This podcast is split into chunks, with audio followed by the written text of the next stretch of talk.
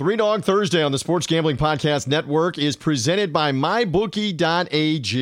Winning season continues at MyBookie, and now they're offering a free $20 bet with the promo code SGP20. That's mybookie.ag, promo code SGP20 to get a free $20 bet with your first deposit. We're also brought to you in part by Thrive Fantasy. Thrive Fantasy is a new daily fantasy sports app built specifically for player props. Download the app in the App Store and use the promo code SGP for instant deposit matches up to 50 bucks. That's thrivefantasy.com, promo code SGP. Sign up and prop up today. And we're also brought to you by Ace Per Head. Ace is the leader in pay per head providers, and they make it super easy to start your own sports book. Plus, Ace is offering up to six weeks free over at aceperhead.com slash SGP. That's aceperhead.com slash SGP. We're also brought to you in part by Sean Green's latest comedy album, This Loss Hurts Us All, for only $3.99. That's right, only $3.99. Head over to sportsgamblingpodcast.com slash Sean to get the new album. That's sportsgamblingpodcast.com slash Sean.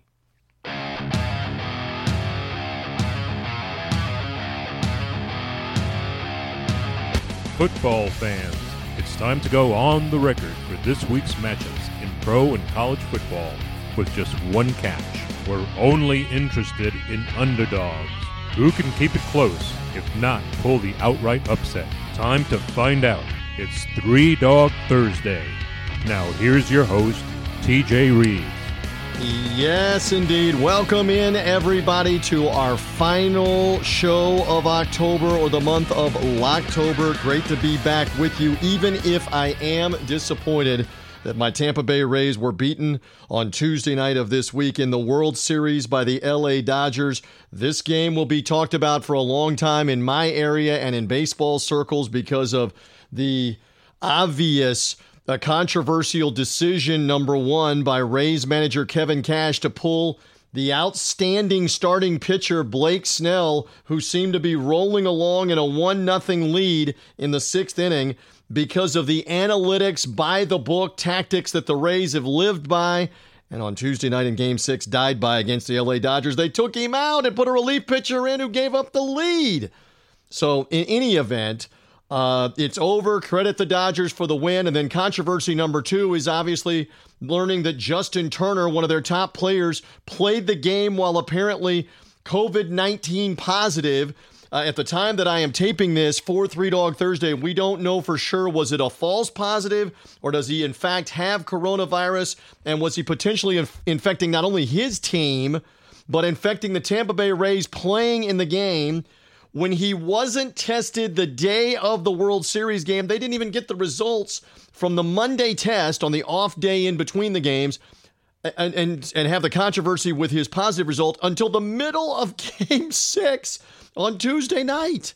It's crazy. It, it has totally uh, thrown a, a complete dark cloud over the end of this World Series, in particular, because all of the safety protocols and guidelines were blown here by Turner not only participating in the game, but participating in the post game celebratory stuff for the Dodgers on the field while knowing that he is potentially and most likely positive for the virus and could be a super spreader all over the place without a mask on.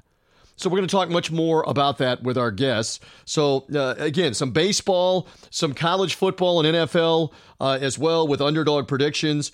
All of that is forthcoming. Brian Edwards, our senior handicapper, majorwager.com, brianedwardsports.com, and also Vegas Insider hangs out with us. He'll be handicapping college football straight ahead uh, with us. I'll also get Brian's thoughts on that crazy finish, Indiana and Penn State last week in Bloomington in the Big Ten's debut weekend. And the Big Ten already has COVID 19 problems. Uh, folks, I, I, sat on this podcast uh, when the Big Ten reversed course back a month ago and decided now, okay, we are going to play, although we've now wasted the entire month of September and most of October because, and I, I will say it again, the presidents, the chancellors, the ones that were involved, very simply were arrogant fools about this. They they believed out of their own arrogance that everybody was going to follow suit with them and fold and no one would play. Eh, wrong. Didn't happen. They were foolish in thinking that, and further foolish in going ahead and doing it in early August, as opposed to waiting to see what was going to happen in September and make the decision in September if it needed to be shut down or not. And now you have the Wisconsin Badgers. Uh, with their quarterback and several other players, including their coach, that are COVID positive after their first game with Illinois last week. And the Wisconsin Nebraska game is off for this week, which we'll talk about a little bit more as the podcast goes on. But also, Wisconsin's early season is in jeopardy with these players not being able to play for the first two or three games because of this, because the Big Ten policy is 21 days per player from the time of the positive COVID test. So it may not just be the Nebraska game that is missed, but it might be the next couple of games uh, for Wisconsin. So what a mess uh, for the Big Ten, and we'll be talking about that. I want to say up front, too, we got to be better on the underdog picks. Man, was I awful with Pitt against Notre Dame. Uh, good gracious. Pat Narduzzi's team just absolutely no showed. Backup quarterback or not, that Notre Dame team is good, but but they're not blowout good on the road at Pitt like that. The way that the Panthers just rolled over, gave up the block punt late in the first half, let Ian Book do whatever he wanted, throwing and passing. Pitt's much better on defense. They played Miami so much tougher with the backup quarterback at Miami than they did Notre Dame. A Notre Dame team that only scored 12 points against Louisville the week before just rolled my double figure underdog Pitt Panthers at home. So uh, they more than demonstrated they should have been a double figure favorite uh, in that game. I chalk some of this up to, though, a, a crazy 2020 season where we don't know what to think uh, about a lot of these games. They don't they don't mesh. They don't make sense. You think you have things figured out. You Arkansas was supposed to be horrible, and we're going to talk more about the Hogs with Brian Edwards, and also in our roundtable with Brett Norsworthy out of Memphis, Tennessee, who's an Arkansas native. The Hogs look great right now. Sam Pittman, the first coach, was uh, first year coach, was being laughed at. Arkansas had not won a road game in the conference in two seasons, and they've already now pulled an upset with Mississippi State and, and pulled another upset with Ole Miss, and they're an underdog this week again with Texas A&M. You just don't know in this college football season with who's supposed to be good, who's not going to be good. Yes, we know about Clemson and Alabama and allegedly Ohio State, but beyond that uh, who, who's going to end up winning the Big 12? Uh, it, it is it is any one of about six teams. It looks like right now that could end up winning that conference tournament or that conference championship game. Um, so anyway, we'll we'll talk more about this with our guests uh, as we go along when we're talking college football here on the program. I made mention Brian's going to be up first. Our YouTube roundtable will not only have Brett Norsworthy out of Memphis, Sports 56 WHBQ is the radio station. Uh, love Brett's insight but also my buddy TC Martin out of Las Vegas back on the show. The TC Martin Show is heard five days a week in Vegas, tcmartinshow.com. He was on scene watching Tom Brady and my Buccaneers bash the Las Vegas Raiders at Allegiant Stadium. No fans, but limited media were there and the Bucks look fantastic right now. TC will testify to that. Uh, Brett and TC will have plenty of comments on the World Series, the pitching change controversy with Kevin Cash and Blake Snell, the COVID 19 positive test of Justin Turner, of the Dodgers, the ramifications of it.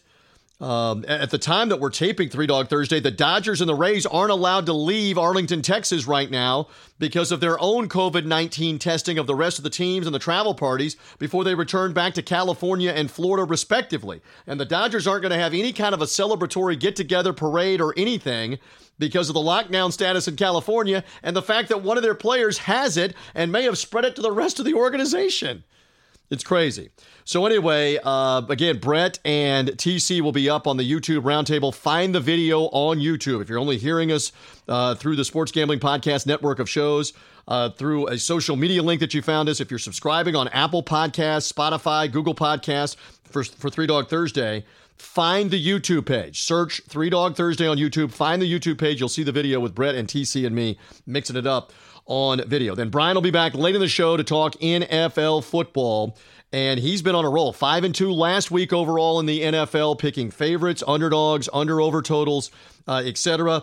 He likes an underdog uh, in the NFL. One of his one of his teams that he keeps going to. He likes them again as an underdog this week. We'll find out uh, who that is, and I've got an underdog prediction uh, as well uh, in the NFL And uh, so much, so much. I mean, what's up with the Dallas Cowboys? Are, are, they going to end up just tanking and being horrific for the whole season with Andy Dalton now hurt after Dak Prescott's gone for the year? Dalton, the concussion on the awful hit by the Redskin DB, who should have been suspended, by the way, for hitting Dalton in the head and putting him out.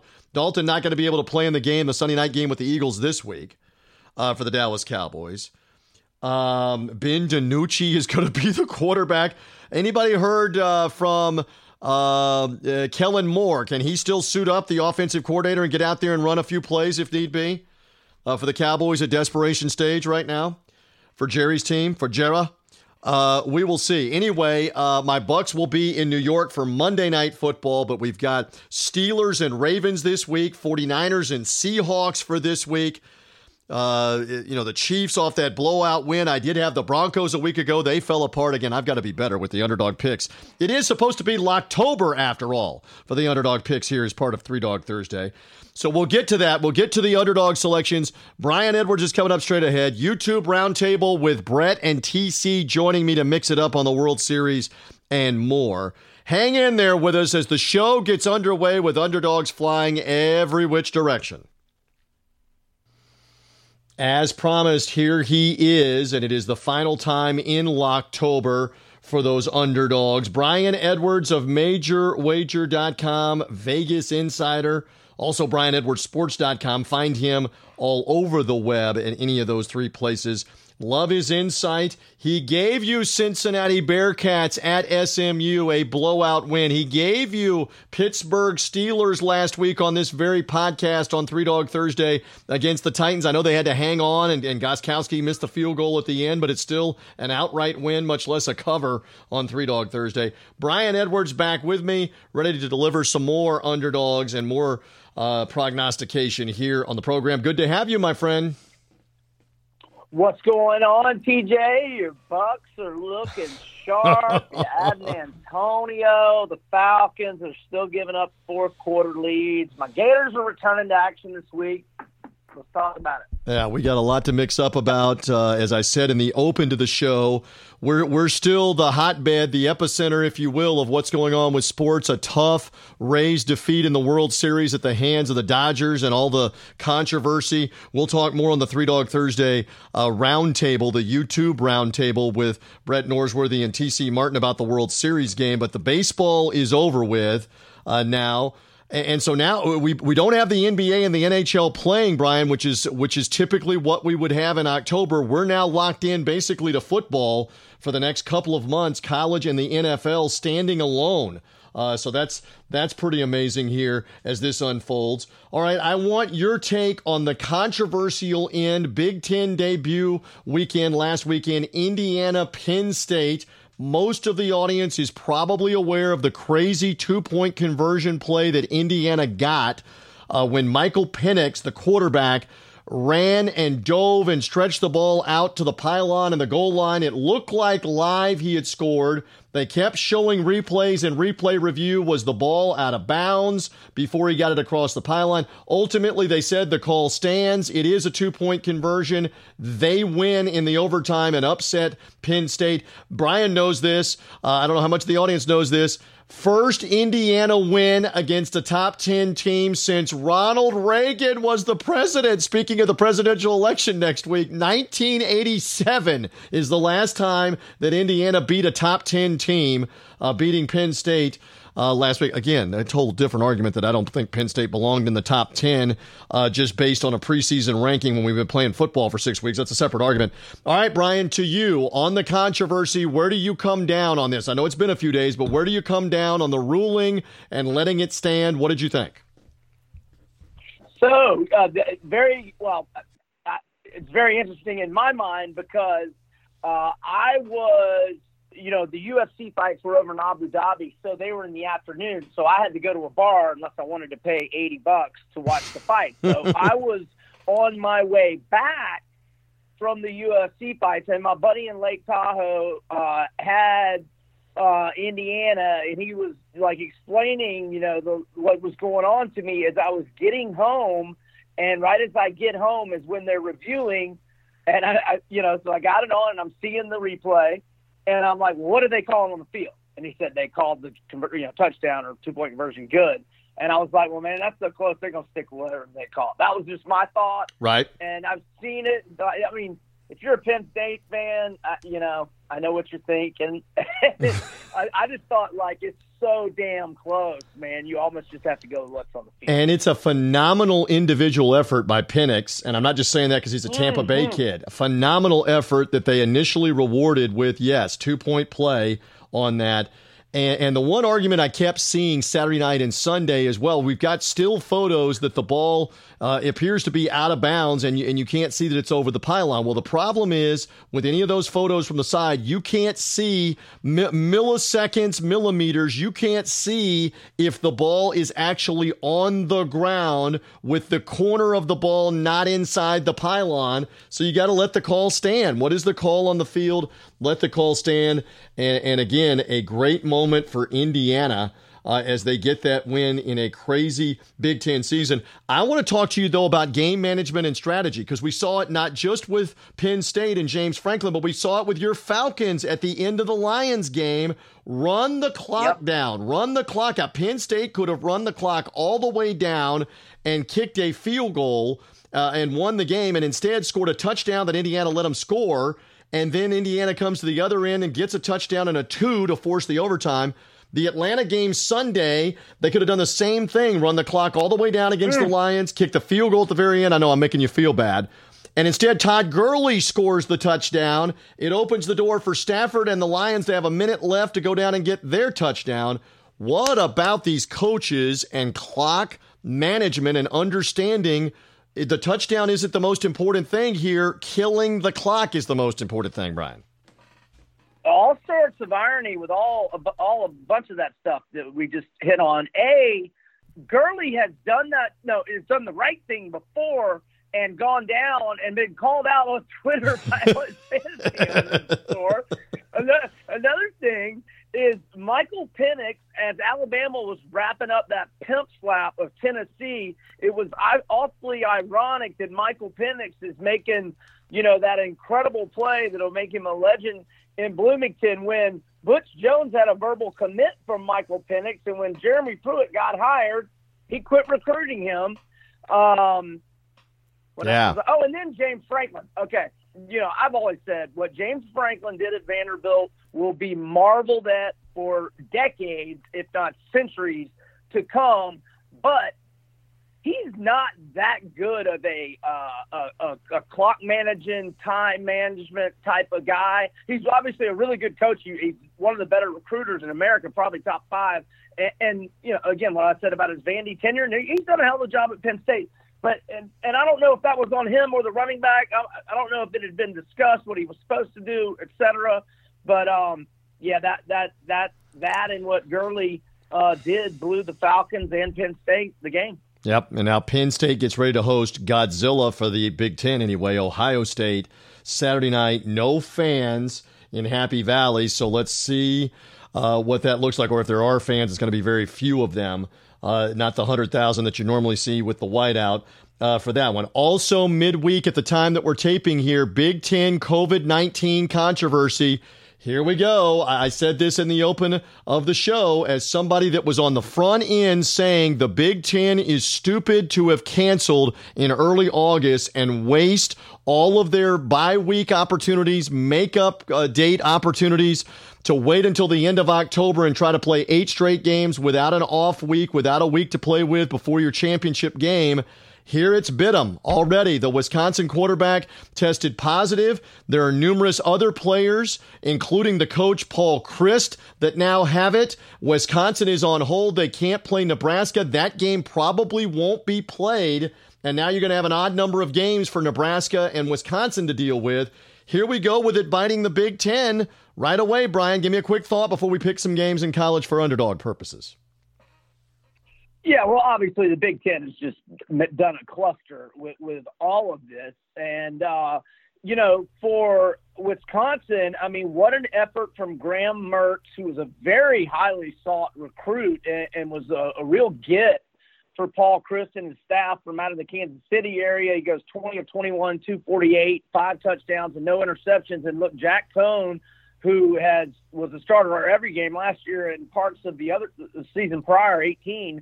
Um, you know, he's out indefinitely with a foot injury, and now the um, third string guy, Chase Wolf, has also tested positive for COVID. And this ridiculously excessive Big Ten protocol of 21 days out means Wolf and Mertz are out for 21 days.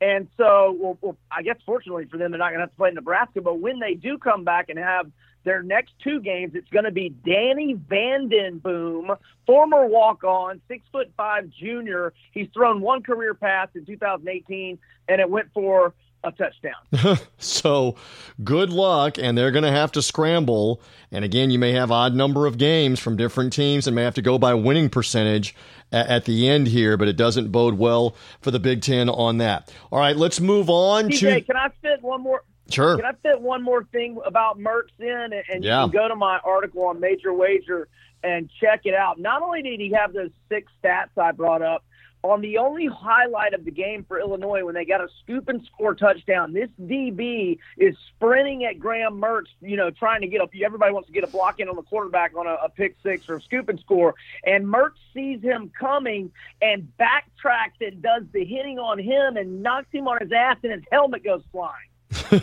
so you like the toughness out of the QB as well as Absolutely. the stats and the and the uh, the stuff that he's doing. All right, so uh, again, we're here about underdogs. Uh, this man uh, came through with uh, with Cincinnati. I, I again say I, I, I don't know what happened to the Pitt Panthers. Were they playing with eight guys against Notre Dame? I didn't get to see a lot of that game because I was traveling back after the Louisville blowout of Florida State that I worked on national radio uh, last weekend. But uh, that uh, that's on me. That I thought Pitt would be a lot better, even with a backup quarterback at home, than what it turned out they were. Destroyed by Notre Dame. So I, I got a bow to you. Where do you want to begin here for Three Dog Thursday? You definitely get priority on helping the audience find a college football underdog. Go for it. All right, I like Boston College again. I mean, they're four and two, both straight up and against the spread. Uh, just they put it on Georgia Tech early and often uh, last week. Now in their last 26 games as underdogs, they're 19 6 and 1 ATS with 12 outright victories. Um, they're three and one against the spread with two outright wins and four underdog spots this year. And Clemson's defense is banged up. Senior middle linebacker James Skalski, who Dabo says is the heart and soul of our defense. He had 105 tackles last year. Uh, he is out for several weeks. And Tyler Davis, their sophomore defensive tackle, who uh, was first team All ACC last year, he is very questionable, along with linebacker Mike Jones. And I like Boston College even before I knew about those injuries. And I made Clemson a 25 point favorite. So I like BC plus 31 or 31 and a half. And one other one that I, for some reason, forgot to tell you pre show. I'm also on Arkansas uh, anywhere from plus 12 to 12 and a half as we're recording on Wednesday. They're 4 0 against the spread. I think they should be 3 and 1 straight up. I thought they got robbed against Auburn. Feleipe Franks is playing well, 8 to 3 TDI and T ratio. So I'm going to go with Boston College and Arkansas, both as double digit dogs on Saturday.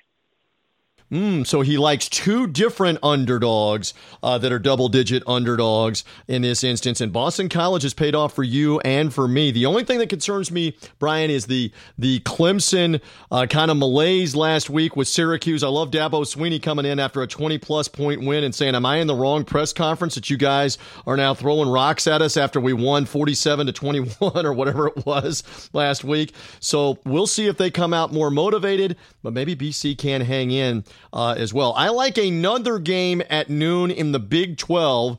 Uh, and again, I, am kind of doing the same thing I did last week, and maybe I'm in trouble here. I'm going with Kansas State at West Virginia, despite having to go with a backup quarterback. Will Howard is his name. They boat raced Kansas in the rivalry game uh, in the Sunflower State there last week. This ain't Kansas. This is West Virginia at West Virginia, but still, uh, Chris Klieman, the coach, is is two and zero oh this year as an underdog. Is eight and two all time, uh, either home or away as an underdog.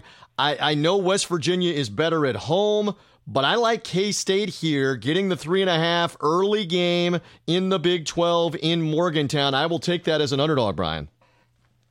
I agree completely. And just anytime you see a plus next, next to K State's name in the last decade and change, uh, it's a good idea. In fact, K State going way back 39 games as a road underdog since beating, or I'm sorry, since covering at Oklahoma in 2009. Since then, 30 and 9 against the spread as a road dog, and going back even further, last 71 as an underdog, home, away, or neutral. K State 50 and 21 against the number. And a lot of that again is Bill Snyder. I realize that, but they've been good even recently uh, as the sure. uh, as the doggy. So let's see if that does continue. I will go with a second college underdog this week that I like. I saw Malik Cunningham and those Louisville Cardinals just dice up Florida State last week. Uh, I know they had lost four games in a row, uh, including losing the primetime game that I got the privilege of working against Miami on national radio uh, back at the beginning of September. That started a four game losing streak. But man, they didn't look like a team hanging their head Saturday. They scored four straight touchdowns the first t- four times they had the ball on the Seminoles and Malik Cunningham dual threat running it or throwing it. Tutu Atwell, an explosive receiver. They get Virginia Tech at home. I know the Hokies are good. I'm getting points at home. I like Louisville to win the game anyway with that offense that can that can strike uh, quickly. I don't think I don't think Virginia Tech's going to be able to hold them down. I think Louisville wins the game. I'll take the point. So I'm taking a second doggy as well uh, there in the ACC uh, for this matchup. Uh, any other college thoughts? I mentioned Ohio State uh, in the matchup with Penn State. I'll be working this week the primetime Alabama Mississippi State game. They're abandoning on Mike Leach. There are players looking to transfer. What is it? Kylan Hill, the running back, wants to opt out now and just get ready for the NFL. This could be a 40 or 50 point Alabama win, maybe on Saturday. And Leach, for all of the honeymoon on beating LSU and how great of a hire, he's taking it on the chin right now in the SEC, and this may be a long night in Tuscaloosa. Uh, just two remarks. One, what a pleasure it must have been to watch that game in Louisville last Saturday. And two, do not look to take Vandy as an underdog this week. Yeah, Vandy, Vandy either uh, on that. Okay, all right. So do we'll not, do yeah, not, do not stay away from them. Stay away from them against Ole Miss because Lane Kiffin's mad at the refs. Uh, and who isn't mad at the SEC refs right now? All right, so there we go. Brian, stand by. We've got our YouTube roundtable with TC Martin and Brett Norsworthy coming up. Brian will be back to pick NFL underdogs, talk a little pro football where he's been rolling along later on in the show. All of that as we still continue here on Three Dog Thursday. But first, let's talk about our friends at mybookie.ag. Winning season is here, and that means with the NFL in full swing, it's your chance to win big. Plus, in college football, as we've already been alluding to, the Big Ten is back. The Pac 12 won't be far behind to join the SEC, the ACC, and the Big 12. There's nothing sweeter than watching your team cash in and putting cash in your pocket through mybookie.ag. And whether you're a first time player, a veteran to the game, taking the underdogs, etc., you can sign up right now and get a free $20 wager with SGP20, the promo code. That's right, our promo code is SGP20, and on your initial deposit with MyBookie, you get a free $20 wager. Nothing beats all of the action of college football and the NFL on the weekends. You can get free money with MyBookie from us and bet on anything from the NFL, college football, the election, all of it. It's winning season, baby, and it, it's all happening at MyBookie. So check them out right now, mybookie.ag. Remember, our promo code is SGP20. Get a free wager if you're a first time user signing up. Free $20 wager with the promo code SGP20. You bet, you win, you get paid with MyBookie. All right, sports fans, also don't forget to grab the brand new album from our buddy Sean Green from the Sports Gambling Podcast. His comedy album is out. This loss hurts us all. It's only $3.99. It's going to be highly entertaining and worth your while to laugh along with Sean, particularly because he's such a diehard Eagles fan. This comes from he and his dad and their long love hate relationship with the Philly teams, especially the Eagles. His dad would oftentimes, when they had a tough loss, use the phrase, This Loss Hurts Us All. And that's where the comedy album comes from. The album uh, is available right now online at sportsgamblingpodcast.com. It's available right there, sportsgamblingpodcast.com slash Sean, S E A N, spell his name, just three ninety nine for the album. This Loss Hurts Us All is hilarious. You're going to love it. Go get it at sportsgamblingpodcast.com slash Sean.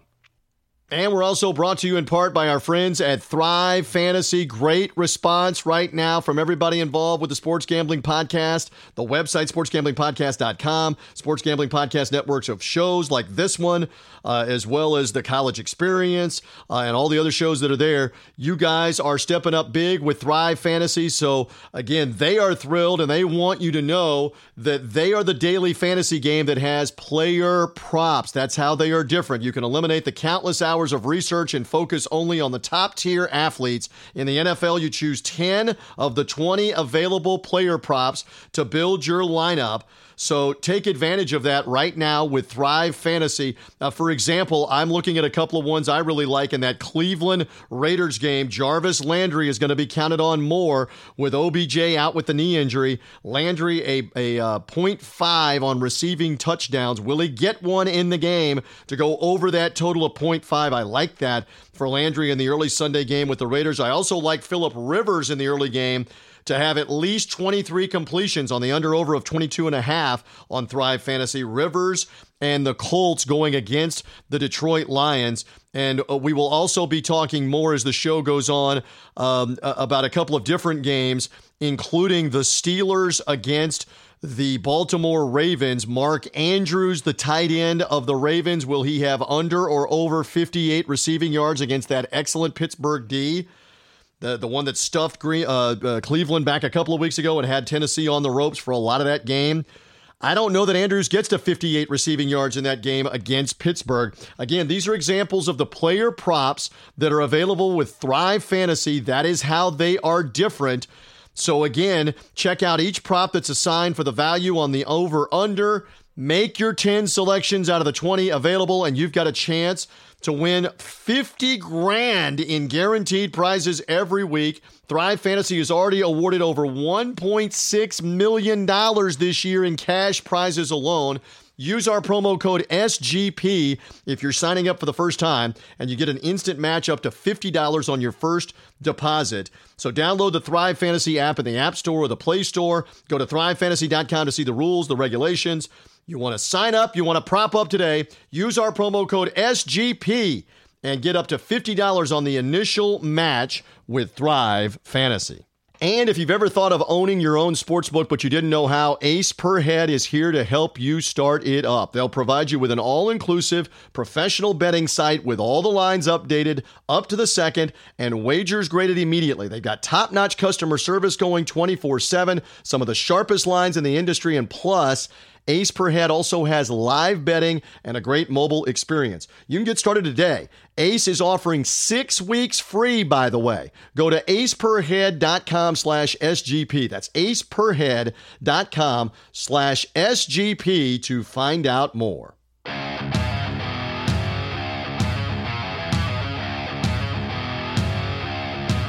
The dogs are barking. Who will get it done this week?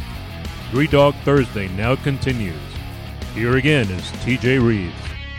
We are back in on Three Dog Thursday, another video roundtable edition, and I've got uh, a couple of my faves back on the panel. Let's say hello in Las Vegas. You hear him five days a week on the TC Martin Show, tcmartinshow.com.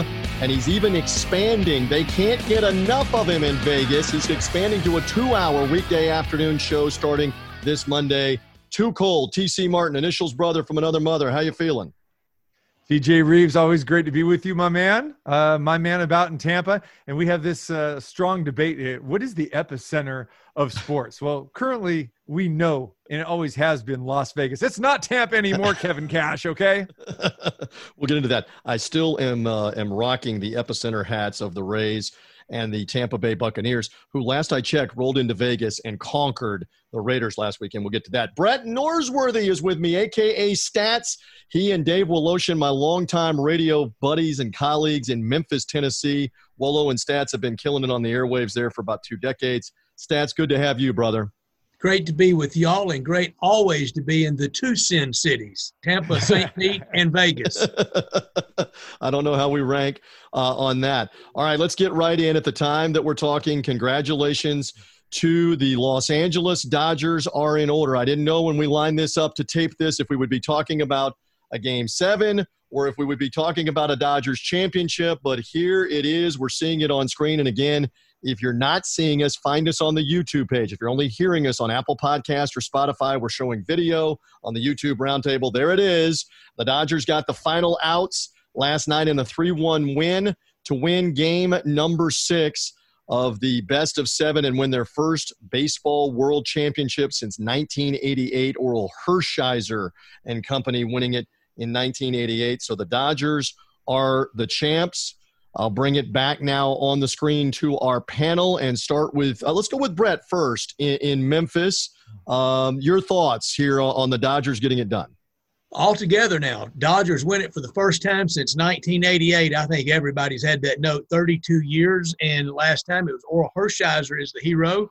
And this time, Clayton Kershaw was probably the hero pitching. I don't know the answer to this, but when was the last time a pitcher with a single digit number was on the mound to close out the World Series because I can't stand that. I can't stand pitchers with single digit numbers. And there were a bunch of them last night with Snell and Urias closing it out for the Dodgers. But congrats to the Dodgers. They make the 14th different champion in the 21st century.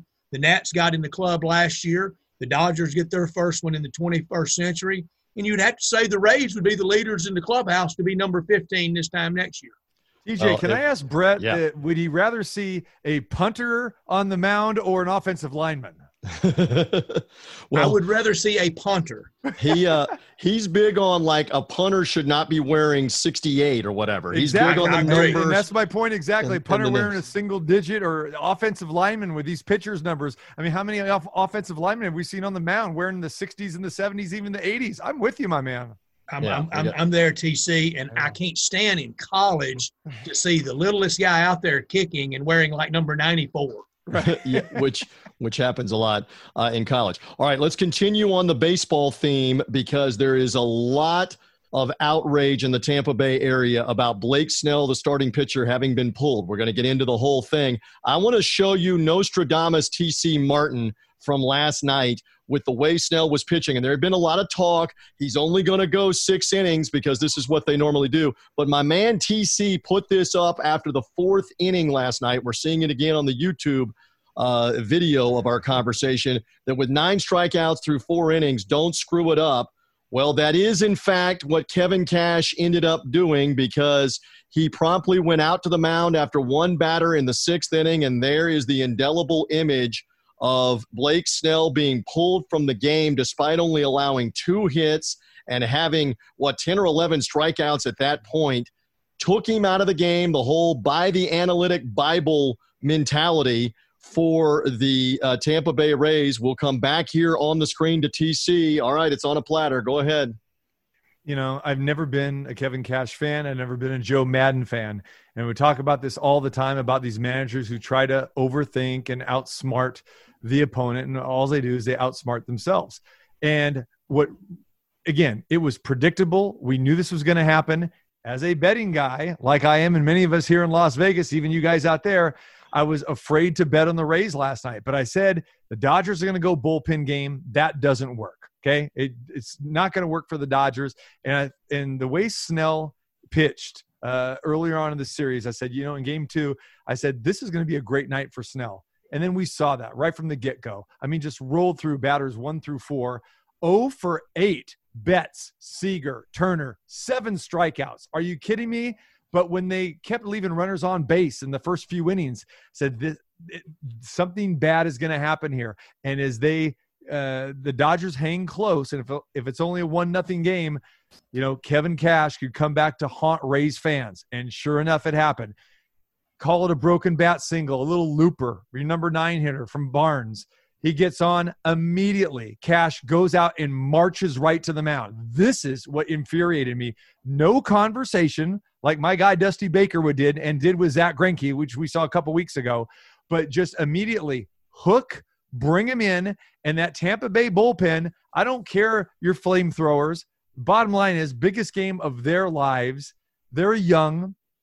I'm going to say it. They were pissing their pants. The Dodgers were going to be elated. Their Dodgers are going to be elated the moment they saw Blake Snell Hey, exit. They said that after the Exactly. game. Bellinger said it. Betts said it. They were thrilled that they were taking Right. Snell out so of the game. So we knew it was going to happen. We knew this was bound to happen. There's no way in the world that Cash was going to let his guy continue on in a loser leave town match like this was. You have to go with your ace and you ride this man until his arm falls off. That's what's infuriating. 73 pitches. And here's the thing that really got me as I'm as I'm listening to Blake Snell and Kevin Cash in the post-game press conference. Kevin Cash said, I did not want Betts specifically in the top of the order to see Snell again. What does that tell his pitcher? What does that tell your team? It says, I don't trust you. I don't trust my own guy. I trust the opposition more than I trust my guy. How can you Or I believe in that manager? How can you play for that Right. manager? That's I- insane. I trust the analytics Bible, if you will, more than I trust you. that who's too. But the but the underlying message here is Yeah. I trust their guys more than I trust my own guy. That's Okay. ludicrous. All right, Brett Norsworthy, sound off. The stage is yours. You just have to wonder when will the Rays get this close again? Because if they don't win it in the short sprint year, then you have to feel like next year or whenever we get back to normal, that the Yankees and the Red Sox, that their money and that their power, that they will catch the Rays in the end. And for Kevin Cash, you live by the sword and you die by it. And and TC's right. I mean, it just felt like he would die by it.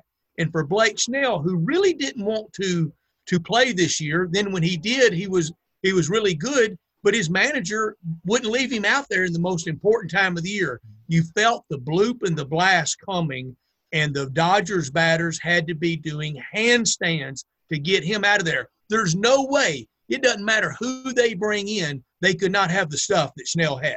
I would agree. All right, so there's several points that need to be made. First of all, the Rays live by this. They swear by it. It is an organizational thing from their GM, from all the way down from the top, from their president Matt Silverman to the GM Erik Neander. They swear by the analytics. They swear by the stuff. It should be noted, Snell, the third time through the order, the batting average goes up like 300 points. The ERA goes up like six runs. We know that.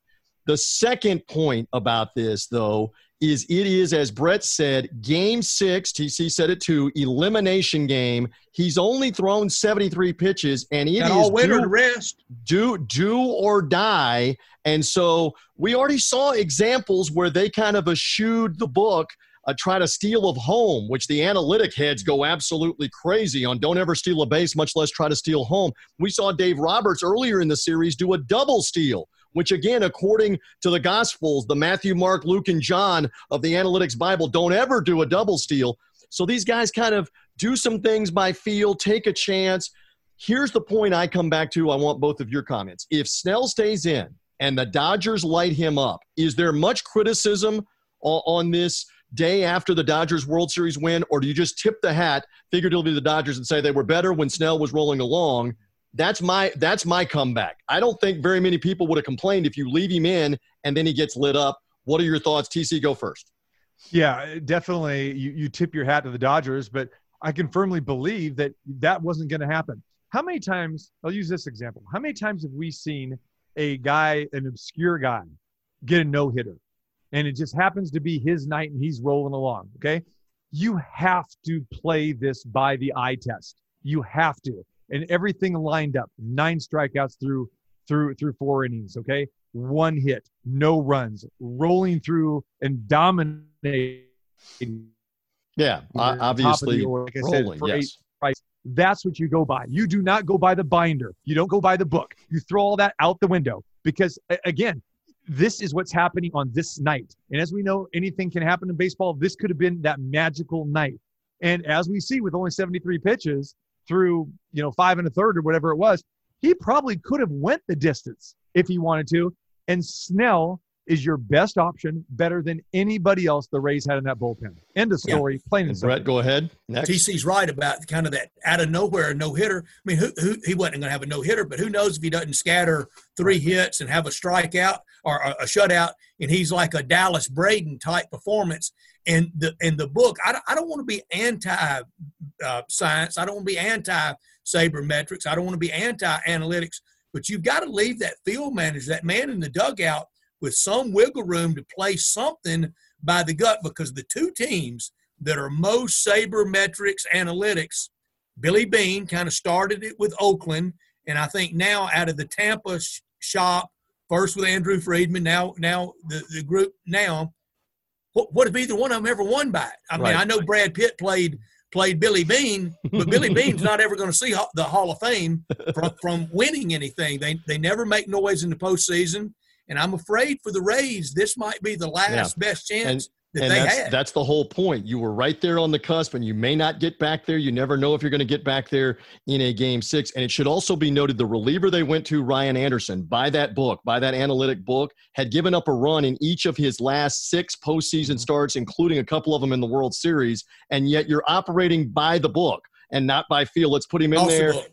to give up. Yeah, burn the book uh, on that. So the, the Rays fans are not happy. All right, I promise we're going to move off of baseball in a moment, get to the football, the college, and the NFL. You're hearing Brett Norsworthy uh, stats. He's at Brett Norsworthy on Twitter. Stats, Wolo and Stats are on weekdays afternoons in Memphis, Tennessee. Uh, on Sports 56 WHBQ, the station there. TC Martin on five days a week in Las Vegas.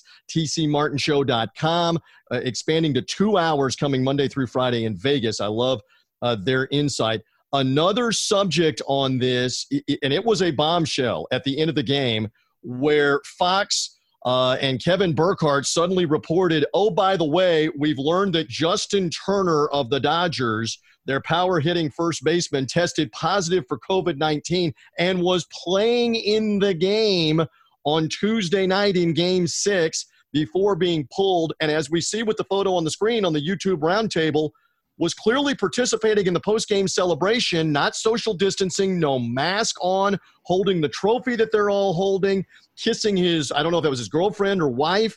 Uh, he's around all the players without a mask on. This was like COVID guideline anarchy after the game. There is my setup. Brett, I give it to you first. Your reaction to all of this because it was a nightmare that unfolded right after this was done and that photo you have of him by the skipper by Dave Roberts. Dave Roberts, a cancer survivor who you know could very much be immunocompromised. Look, it, it, was a PR disaster for baseball, but doesn't baseball always seem to find the worst case scenario for PR disasters? Everything that happened from Snell coming out of the rest for the rest of the game almost was a PR disaster for baseball right down to Rob Manfred being booed by the 8,000 fans that were there. and, they, and they were right to boo him because nobody has done more destruction to his sport than the person that's the commissioner of the sport when he was trying to hand out, as he called it, that piece of metal. He, he called the commissioner's trophy only a piece of metal. But it, it, it was a bad look for Justin Turner, but far as far as making people possibly being ill or or you know, heaven forbid, uh, a, a fatality. We're at 2.57% fatalities in the United States of people that get the virus. So I don't think Justin Turner should be treated like he's Charles Manson. Well, that's true. But by the same token, for all of the concerns and the sequestering and all of this, to find the out, optics. TC, that sure, that he played and, in and the game. This, a lot of this is PR and optics, but sure. I do it at a consideration of others. Sure. And for Justin Turner, it did look bad. And and the concern also is not only for your team, but for the guys you're playing against, everybody that you're around, and now they are going to potentially go and spread. Anyway, those my opinions. TC, you have the floor for a moment before we move on to football. Go ahead. Yeah, I think when you look at the big picture here, the way this baseball season has gone in, in, in sports in general, a lot of it is uh, hypocrisy. Uh, there hasn't been any social distancing whatsoever. Remember when everything came out in the beginning? It was like, okay, uh, pitchers and uh, bench players are going to be sitting in the stands, and that hasn't happened. Uh, there's not going to be any high fives. There's not going to be fist bumps, and we we saw that. Ba- basically, everybody has disregarded everything, and there are a lot of people that feel, especially when you get in the heat of the moment baseball, that that COVID is is is at halftime now, or COVID could possibly be over. People uh, and athletes think that way, or they think they are above this. Uh, if you look at that picture, no one is wearing their mask because no one wants to have a picture uh, with the trophy with the mask that they're going to look back at for years to come. So, hey, guys, take off the mask, whatever. It is mind boggling that they take Turner out as a as a precaution after they got right. the, the, the positive test back and then i didn't see him and i was wondering what's going on here immediately then they bring him back out because he's adamant about wanting to join the celebration and then when they are sitting there no one has a mask on so for me i want to see what was this a false positive which we've seen right. so many you know and i, I want to see now we don't want to see anybody else you know you know catch this or get this or have him you know uh, with contact tracing or whatever. But what I understand, the Dodgers are supposed to test everybody afterwards, and let's see how many people come back, how many Dodgers come back with this. But uh, it's just, yeah, I agree with Brett. Everything you're saying, it's just a bad PR move for baseball. And let's be honest, we're not taking it seriously. Okay, and two other points. Number one, how how and why were they not testing every day, especially on game days at the World not, Series? at the World Series with only two teams. The NFL, for example, yeah. is testing every team every day, including on game day, and getting the results. And that's 32 teams. The Alabama second... has a better operation of testing than Major League Baseball.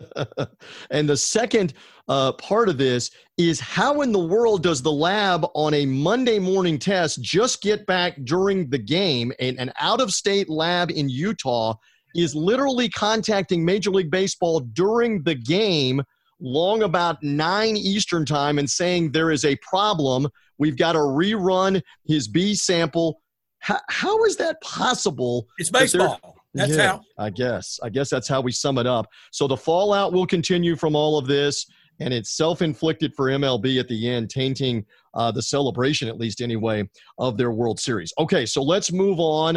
Um, I, I, will get the privileges I made mention earlier in this Three Dog Thursday podcast of working Alabama and Mississippi State on national radio, and that will be coming on Saturday night in Tuscaloosa. When last we saw the Tide, uh, they were very impressive against rival Tennessee in another blowout win. They did lose Jaylen Waddle, one of their star wide receivers, but that guy, Najee Harris, uh, Najee Harris has been tremendous for them. Had three more touchdowns in the win over Tennessee. Alabama looks the part of a national championship contender.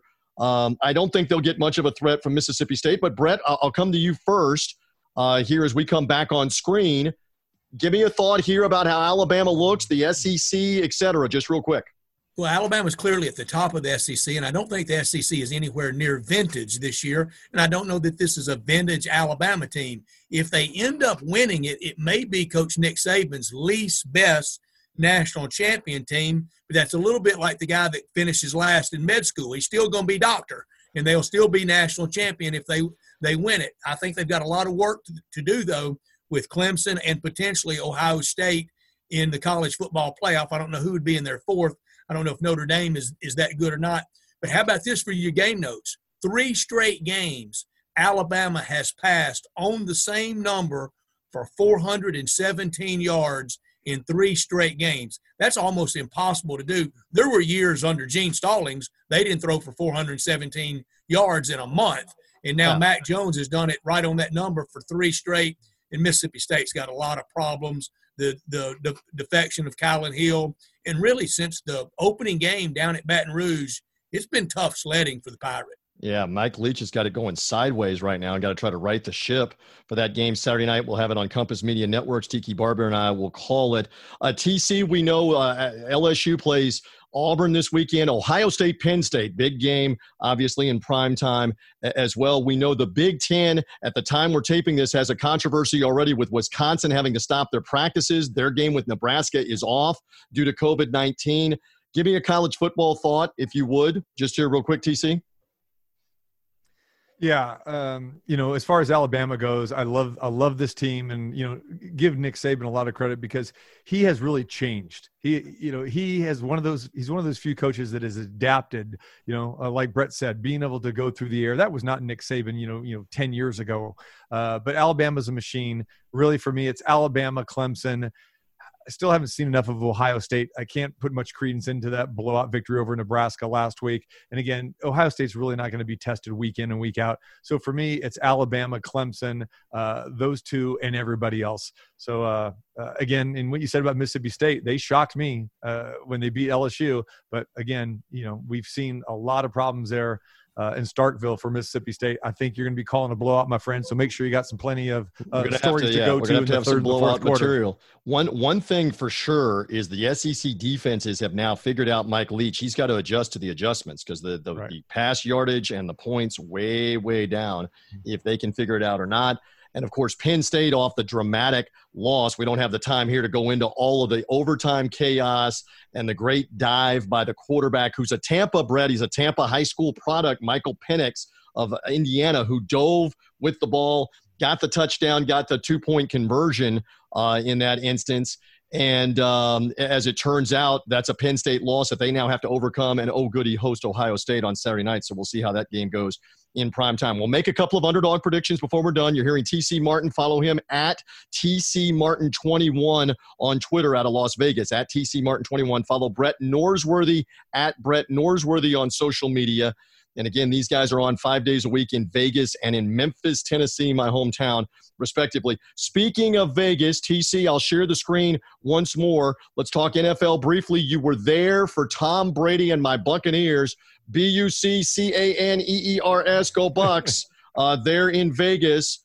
I was on with you earlier this week. Repeat what you said for our audience on Three Dog Thursday about that Brady performance in, in your presence there at the Vegas new stadium. What did you say and what did you see?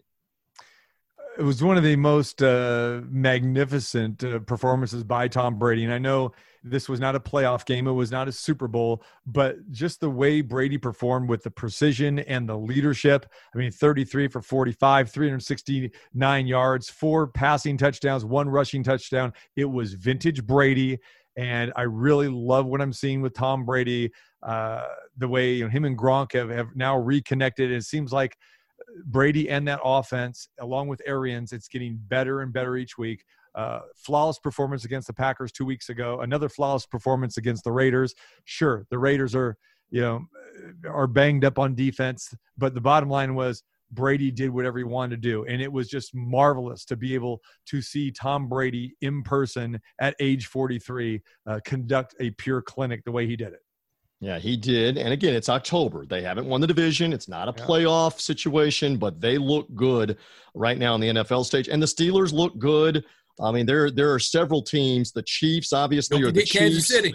Yeah, so I mean, they're they're and Kansas City and the Buccaneers to play in November. CBS will show it all over the country with Jim Nantz and Tony Romo coming uh, in November from Tampa. Stand by for that. Buccaneers will be on Monday Night Football coming this Monday night with the Giants. They're a double figure favorite, by the way, against the Giants on Monday night on the road at the Meadowlands. All right, so that kind of leads us into a couple of underdog predictions as we wrap up the YouTube roundtable. Brett, to you first. Do you have a college underdog? We are we are college uh, and and pro football themed, but you're a big college football guy. Do you have a college underdog? As I scroll up and down on the screen with the doggies, do you have one that you like uh, this week for yeah, Three Dog Thursday? I'm, I'm, gonna go. I'm gonna go 6:30 Central Time Saturday night, and I saw him in person when Ole Miss went up to Fayetteville. And maybe the early SEC Coach of the Year might be Sam Pittman at Arkansas, and for sure the Coordinator of the Year is probably on the defensive side, Barry Odom. The plan he had for Ole Miss, the plan he had for for KJ Costello in Mississippi State, really the the, the, the plan he's had in about every game against the quarterbacks he's faced. Now he goes against Kellen Mond down in College Station. That game normally played at Jerry's World, Arkansas alum Jerry Jones, but this year at his own campus, there's already a battle about where it'll be next year. Uh, Ross Bjork at A&M says it's going to go right back to Jerry's World. Arkansas wants it on campus, but this year it's at College Station at Kyle Field. First time for Arkansas to go there since Johnny Manziel really blasted them in 2012 Give me Arkansas in the 12 and a half to stay really close to Kellen Mond and A&M. I like Jimbo Fisher, but I don't love him. And the same for Kellen Mond. I mm-hmm. think Barry Odom comes up with yet another plan to really stymie Texas A&M. Yeah, they're no longer laughing at Sam Pittman as the coaching hire because Arkansas is winning games, which they haven't been doing. TC Martin, do you have a college underdog that you like for Three Dog Thursday? Actually, TJ, I've I've got more than one. Actually, I've got three that I've kind of zoomed Give me in on. one and that actually, you love. And, Give and me one you love. four because I like Brett's uh, uh, pick with Yep. the, the hog suey pig as well too. I was looking at them uh, again, pretty equal. I'm just going to give you all three, however you want, and you can put it however you want. But uh, I'm a little bit leery about the Big Ten. I, I stayed away from the Big Ten last week, but there are actually two games that I do like in the Big Ten, and I like uh, the Illini at home against Purdue. Uh, as we know, Jeff Brohm, uh, you know, has has been out um, you know, with with COVID situation, that sort of thing, and and they still won last week. And Illinois uh, went up to Wisconsin and they got beat. But you know, Lovie Smith still likes this team, and there are some weapons here. And Illinois beat Purdue down uh, last year. I, I believe it was twenty four to six. I think there's a good spot for the Illini at home, be it hardly any fans whatsoever. But I think these two teams are evenly matched, and I think the Illini are going to be able to move the ball. So I do like the Illini. Uh, staying in that Big Ten, I do like Penn State. Uh, I know that uh, you know a lot of people are all over this Ohio State bandwagon, but um, I think Penn State has almost as equal talent to Ohio State. They're getting 11 and a half at home. I understand the home field really does not mean as much because you're not going to have 100,000, you know, uh, people there wearing the white shirts. But Right. uh, I, I, I do like 11 and a half. I think uh, Penn State will bounce back. Penn State was phenomenal last week on third down conversions, over 50%. That's a big stat that I always look at. And uh, again, real quick, I'm just going to throw another one there. Uh, it's not much of a dog, but I like Baylor over TCU. I'm not uh, a TCU fan in any way. My namesake, uh, quarterback, quarterback issues, and uh, I think Baylor bounces back. So sorry to give you not one, not two, but three of those. Hey, we'll take them take, all. Take it and run, my friend. TC, I, lo- I love your third down stat. I, I go to that uh, all the time too, Hmm. because a team that converts them, that is the equivalent of methane gas coming Yes. in under the door. You're dead before you know it. I love that analogy. All right, so three underdogs from TC in college football. TC, I don't know if you had an NFL uh, doggy that you liked as well. Are you giving out another one out of Vegas? Uh, give me, yeah, give me an I'll- NFL I'll- I'll underdog give, real I'll quick. give one, and this may be a little shocker to some people as well too. But knowing this rivalry and know uh, know how close they play, and they've already met in week number one, I'm going to take the Vikings uh, plus seven against the Packers in this game. And I know the Vikings are one and five. They had that bye week. They desperately needed this bye week. I think they're going to come out and play the Packers tough. They normally do, especially at Lambeau.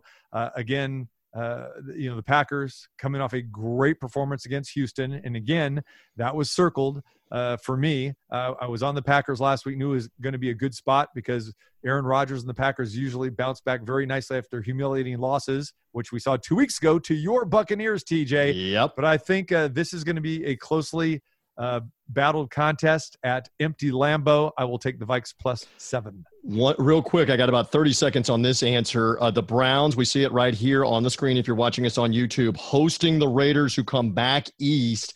They lost when they came east against New England. They had a tough defeat with the Bucs, yet the Raiders are the road favorite. I know no Odell Beckham with the knee injury out for the year for Cleveland. What TC, do you have an opinion real quick on that? Vegas Raiders favorite on the road? I really don't. Uh, th- Okay. These are two teams that you just can't trust, and I will be far, far away from this game.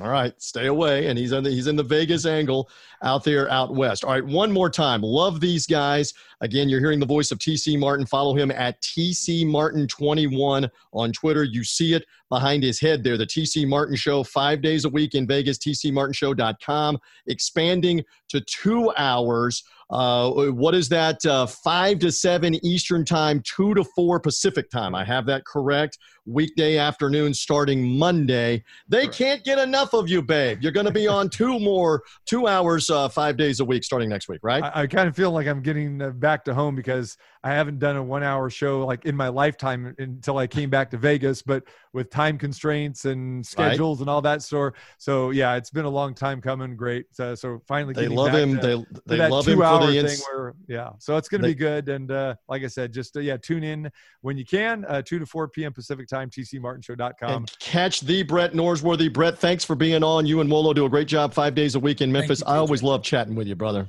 And Thank I thought you. I would get a Memphis Tiger pick because I wanted to throw the Tigers in there against Cincy I'm, I'm this sad to say I think I kind of like Brett, Cincinnati in that one. I think Luke Yes. Fickell maybe maybe, Yeah. maybe puts one on the Tigers. Maybe. All right, we'll see what happens. And that's a rematch because Memphis beat them twice last year. Double revenge. conference. Yeah, Exactly. double revenge for Cincinnati. Guys, great job with Brett Norsworthy and TC Martin. The podcast continues with Brian Edwards coming up for the audio podcast here on Three Dog Thursday. Thank you, guys. Thank you. Yes, he is back in to talk some more NFL from MajorWager.com, Vegas Insider, and also brian BrianEdwardsSports.com. Senior handicapper Brian Edwards, who continues to succeed in the NFL overall, not just underdogs, but favorites, uh, as well as uh, the under over totals in the National Football League. On this show last week, you had the Pittsburgh Steelers and their latest win over the Tennessee Titans had to hang on to do it, obviously, but it doesn't matter how. It just matters did you, and they did last week. So, congrats, Brian, as we bring you back in to talk some pro football. Steelers continue to look good and made you look good. And overall, what else did you have last week while we're while we're propping you up right now for NFL picks? Yeah, so I had my other winners. Um, I ate the chalk with KC at Denver in the late slot. Uh, I figured Green Bay would bounce back after they burnt me when your Bucs kicked their butt, and they did bounce back nicely at Houston. And I had Carolina as a dog, and wow, what a what a wild end to that for those that didn't see it. Nearly the NFL record, 65-yard field goal, and, and they got sacked on the play before and it would have been good from 64. Uh, lost on Buffalo against the Jets and lost on the Falcons, heartbreaker. Uh, four and two Sunday, five and two if you count the Giants winner on Thursday.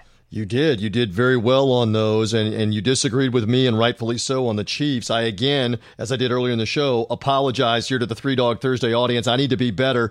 Denver needed to be better. I mean, that, that game was in their elements, in the snow, in the cold, uh, and the Chiefs played a complete game with the pick six late in the first half of Drew Lock, the kickoff return for the touchdown. It wasn't just Mahomes and the pass offense.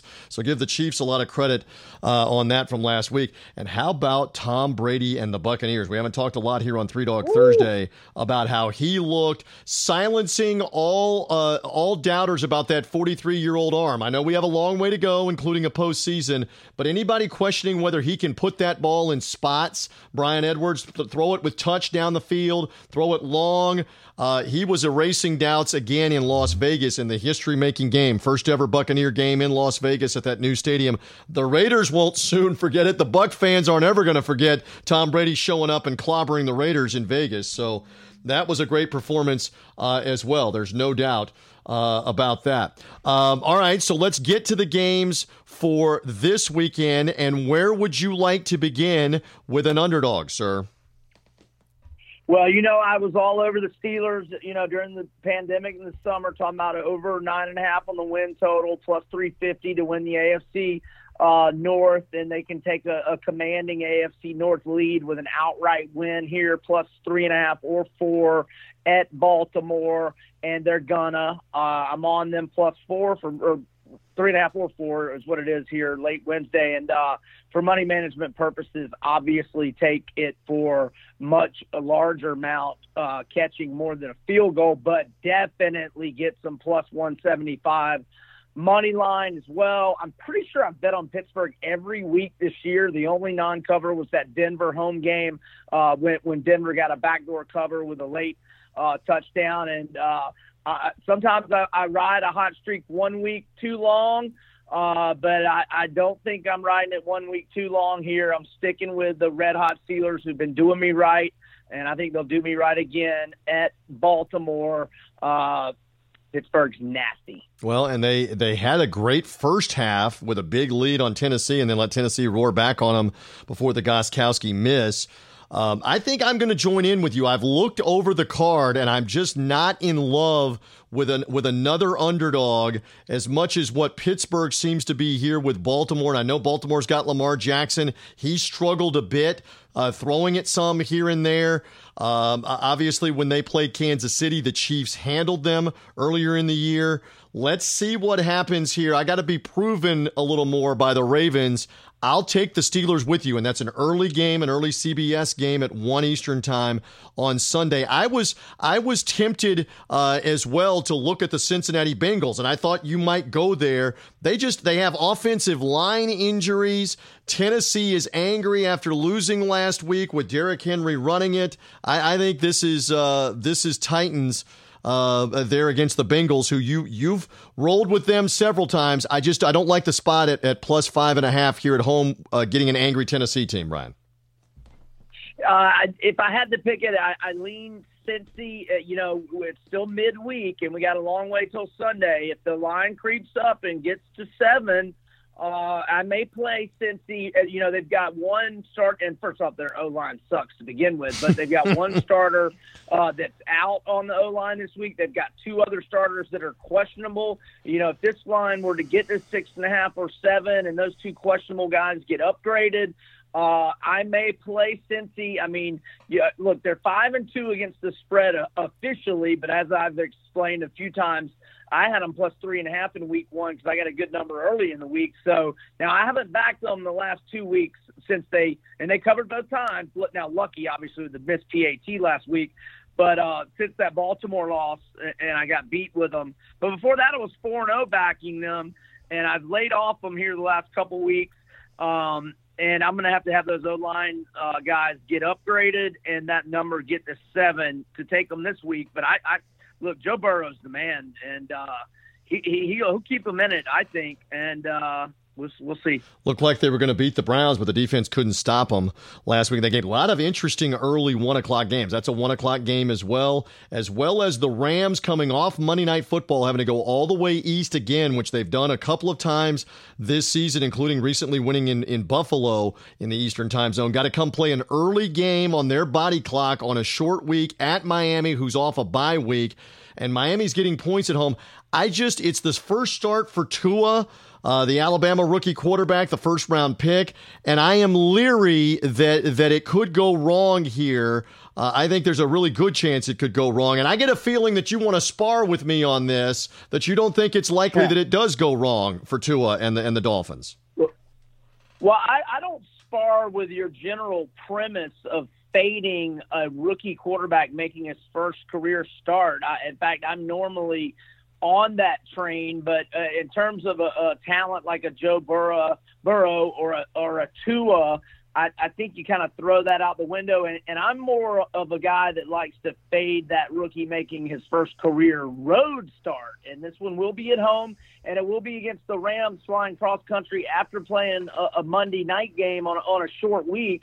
And Miami is, is obviously playing well. Uh, I mean, they, they, they absolutely assassinate the the 49ers on the road and right. then they you know they did what everybody's been doing to the Jets for the most part but I mean they got a good vibe going now that they've won back to back they they've got 2 weeks off, uh, uh, you know, preparation, and they catch the Rams on a short week. And just, I don't know that the rookie QB rules uh, apply to elite talents like Tua and Joe Burrow. I lean Dolphins I, am not going to say for sure that it'll be one of my plays, but I lean that way. All right. Uh, interesting uh, that there are two massive spreads. That's Kansas City early as a 19 and a half point favorite with the hapless Jets.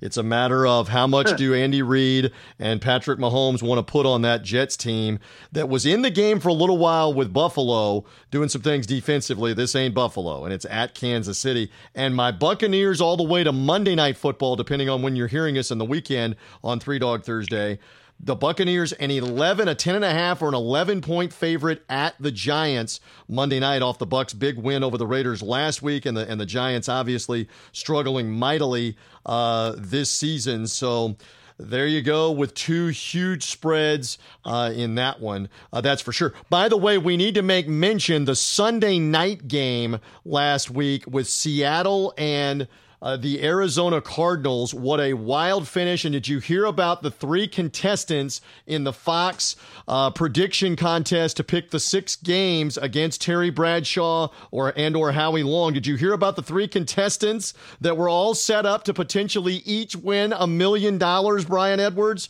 Uh, when you're talking Whoa. about lot to lose, they all had Seattle. They all needed Seattle to simply win the game, and the Seahawks couldn't pull it out, letting Arizona kick a field goal drive down and kick a field goal in the final seconds with no timeouts left to force overtime. And then the Cardinals very benevolently missed the overtime field goal, give Seattle the opportunity to go to the other end and win. Again, these three contestants had already picked five games correctly and needed uh, to outpick Bradshaw, needed only to have Seattle win the game. A tie didn't help them and then Russell Wilson throws the interception, and then and then Arizona goes ahead and kicks the field goal anyway to beat them in overtime. Three contestants lost a million dollars each on the Arizona comeback in that contest. Wow. So tough. You you thought it was tough if you were a Seahawk fan. How about those three people dealing with that loss Wow. the other night? Wow. Wow is right uh, for sure on that. All right, so there we go. A little NFL conversation. Brian, you've been rolling in the National Football League. We talked college football way back at the beginning part of the podcast. Tell them more about where they get your great information, your picks, and and much more. Not just underdogs. Through your stuff, plug away. Yeah, you can uh, check out, you can uh, purchase my picks at uh, BrianEdwardsSports.com or VegasInsider.com. You can follow me on Twitter at Vegas uh, B Edwards. And, and if you're interested in the Giants on Monday night against TJ's Bucs, I would hold off. Uh, even though the Giants have been covering numbers, and I've had them several times recently, I think the public will be all over the Bucs, and I can see that number, you know, getting in the 12-ish range. So if you like the Giants, I would hold off. No, Yeah, no rush. wait, wait to take, make uh, wait points to make your wager there on that. the The only thing is, uh, this isn't Lawrence Taylor and uh, and and the uh, Bill Parcells New York Giants defense against Brady and company, uh, and we'll we'll see what happens with them trying to stop the uh, the Buccaneer passing attack in particular in this Monday night game at the Meadowlands with no fans. All right, Brian, great stuff. Thank you as always, my friend, for hanging with me, for making the picks. Good luck with the underdogs, in particular in this segment, the Steelers as your NFL underdog, going back to them, and then going back in the college prognostications. You loved Boston College, you loved uh, Arkansas uh, in the matchup with Texas A&M, and you even agreed with me on Kansas State, West Virginia. Lots of doggies flying around from Brian Edwards on Three Dog Thursday. Thank you, my friend. Have a great weekend, TJ, my man. Enjoyed it. There we go. That will do it on this edition of Three Dog Thursday. My thanks also to Brett Norsworthy and TC Martin hanging with me on the roundtable. Find that on YouTube to see what we look like. We're done for now here on this edition of the podcast. Make sure to subscribe. Apple Podcasts, Spotify, Google Podcasts, however you found us through sportsgamblingpodcast.com and their network of shows. Subscribe, rate us, and review us. We always love that. I'm merely TJ Rives. Good luck with your underdogs on Three Dog Thursday. Bye. And if you wanna grab a snack, grab a farm rich snack. Mmm, something about that song just makes me hungry. Well, any requests? Oh, how about some mozzarella sticks instead? Folks, it's time for me to grab a snack. Feel free to do the same. You can find Farm Rich in the freezer aisle or online. This next one goes out to all the cheese lovers out there.